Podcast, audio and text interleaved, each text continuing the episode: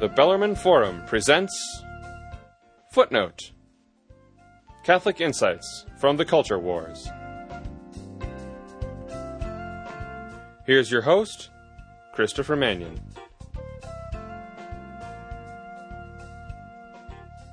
We're here today with Father Kenneth Baker, Editor Emeritus of the Homiletic and Pastoral Review, continuing our conversation of last week, which revealed that Father Baker is not only a translator from Latin and German into English for several publishers, but is also the translator of many of the works of Cardinal Joseph Ratzinger and Pope Benedict XVI. Father Baker, welcome back. Thanks, Chris. I'm happy to be back again.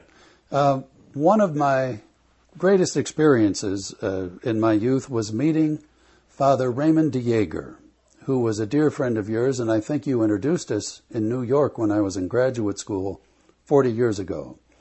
I remember Father de Jaeger as a very gentle, quiet man who used to take over Chinese restaurants wherever we went and started telling the chef how to run the place with success, and who would tell about his experiences as a missionary in China and as a prisoner of Mao Zedong when the communists took over China. Please tell us a little bit about Father de Jaeger and how you met him and his history.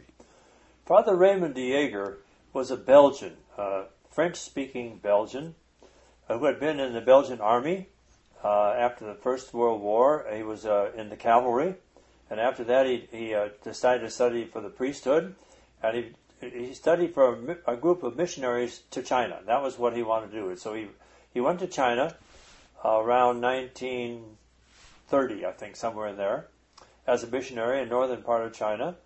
And he learned Chinese. He spoke very fluent Chinese. In fact, a Chinese friend of mine, Father Chan, we lived together in New York. I lived with him for 9 years in New York City. And we had a Chinese priest we lived with. And this Chinese priest, who had become very Americanized, he said that Father de Jaeger is more Chinese than I am. Wow! I mean, he was very, very Chinese, but he was in on a concentration camp under the Japanese for a couple of years, and then released. And then when the communists took over in 48 or 49, he was imprisoned again by the communists, and he was put through re-education courses. We had to study Mao's Red Book, and one of the amazing things he said was the first thing they taught him was not Mao's Red Book, but they had to study evolutionism and Darwin and Darwinism, because that was the basis of the philosophical basis of communism. And so he had to go through that, and then finally they threw him out, and then he went to Vietnam, and he was in Saigon for a number of years, and he founded a school there and an orphanage. I mean, he was quite an accomplished man. And after he got sick over there, and finally came to New York around 1969, 1970, and I came there in 1971. But for the last 10 years of his life, he was afflicted with a cancer of the breast, which is very unusual for a man. He took lots of treatments and delayed it, but he finally died of that in New York City in 1980. But he was very knowledgeable in international affairs, as you well know. And he used to go to Washington regularly to meet with various senators and people like that. And I believe sometimes he was invited to lecture some senators with regard to what the situation was in China, because he's so knowledgeable about China. Well, I got on the Foreign Relations Committee staff just after he died, but my colleague there, Jim Lucier, was a dear friend of Father de Jaeger. And Jim had a knack for finding people who were not famous, but who were really deeply educated in a part of the world and the ideas, and understood the relationship of ideas to consequences. And he tells me that Father de Jaeger had a tremendous impact not only on Capitol Hill, but in his own family, where his son finally decided to major in Chinese history because of knowing Father de Jaeger. Because of knowing Father de Jaeger. Many years later, that's right, at Princeton. He was totally devoted to the conversion of China. I mean, that was his whole thing. And any money that he gained for the talks that he gave, he always gave it away to various Chinese people to help them in this country and the problems that they had, or to go to school, or he'd help people in Vietnam This is before the fall of Vietnam. Mm-hmm. He was very generous in anything he could get that way to help these people. But that was his whole thing, was you couldn't visit with Father Diego for 5 minutes any time before he started talking about China. Father, tell me, what is the status of the missionary work of the church these days? Are there more Father Diegers out there? Is the Jesuit order sending people abroad to to preach the gospel and the new evangelization? Well, I'm not really all that knowledgeable in that. That's still going on. The province that I belong to, we have missionaries in Alaska. We have missionaries over in Africa. But they're not as many as they used to be, because there are not as many priests as there used to be. And, of course, some of the theological developments since Vatican II, especially the things like Karl Rahner's anonymous Christianity business, where people think, well, everybody's a Christian even though they don't know it. Mm. That's had a very deleterious effect on the missions, of the motivation. They don't have the motivation that St. Francis Xavier had. St. Francis Xavier was convinced that all those pagans were going to go to hell mm-hmm. if they didn't get baptized. And so he baptized and converted 300,000 of them because he wanted to get them to heaven.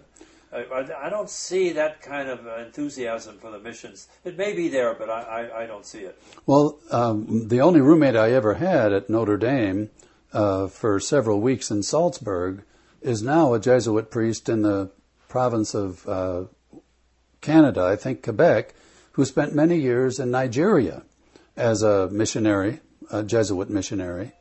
And I can't talk about missionaries without mentioning my old friend who worked for General Walters, President Reagan's special ambassador, who visited over 100 countries, the most important one of which was the Holy See, because Walters was Reagan's backdoor man to Pope John Paul II is that right? in bringing down the Soviet Union. Maggie Thatcher had very little to do with it, although because she's still alive, she gets a lot of credit. Well, Father Diego is one of these people who suffered under communism. He saw it firsthand in the town where he was pastor of the parish in northern China. When the Japanese came, there were 50,000 people there. They bayoneted every man, woman, and child in that city. They left him alone because he was a European. It was very, very cruel. And so he lived through that, and then he lived through being in a communist concentration camp. But he had a passionate hatred of communism, so he was constantly, getting himself informed on that, and doing everything he could to counter communism and to get the senators and people in Washington informed on what was going on in China and what a dangerous enemy communist China is to the United States. Well, having worked there for many years as an advisor to senators on foreign policy, I can understand what a mountain that was for Father Diego to climb, trying to teach a senator. Well, but he would do it. He was very articulate, very articulate. Yes, I remember bringing up bishops from Latin America during the 1980s when the revolutions were going on in Central America. And very liberal Paul Tsongas came over to me after one of the meetings I held with a couple of bishops from El Salvador and shook my hand and said, "I've never heard any of this. I want to work with you on this." And I was Jesse Helms's staff director. Well, people would accept what he had to say because he was an example. That definition of Cardinal Newman with regard to a gentleman, all the character, that's what yes. he was. He was extremely polite, very friendly, very courteous, and never wanted to offend anybody. Mm-hmm. He was always on time. If we were going someplace, he'd always be 5 minutes early. He was very courteous, so he was a consummate gentleman, and very articulate and very learned, and so people would listen to him, and he could relate. He related with people that disagreed with him because he was such a pleasant person. You mentioned that he was Belgian, and I think that played a role in his death and burial. Well, it so happened that there were some Belgian nuns that came to Virginia. It's in Bristow, is that where it is? Mm-hmm. Bristow, Virginia. They had a school there, and he used to go there every year in January and make a retreat. And they spent a few days there with him because they were nuns that had come over here from Belgium. And so he noticed that in their cemetery, the sisters always went there to pray for those that had died. And so he asked the superior if he could be buried there because he wanted to be buried in a place where people come to pray. So that's where Father Diego is buried. It's in Bristow, Virginia. I don't know exactly where that is, but it's not too far from Washington, D.C. But part of his will was that when communism is gone from China, he wants his bones eventually to be moved to China. He wants to be buried in China. Well, I hope it's in our lifetimes so we can go with them and be there in China on that great getting up morning. Oh, that'd be a great event. Would be the translation of the bones of Father Jaeger from Virginia over to China. Well, Father Baker, it's wonderful to have you back at the Bellarmine Forum's Footnote program. Thanks for joining us. Thanks for asking me, Chris. Great to be here. You've been listening to Footnote, Catholic Insights from the Culture Wars. Footnote is brought to you by the Bellarmine Forum. Copyright the Bellarmine Forum. All rights reserved.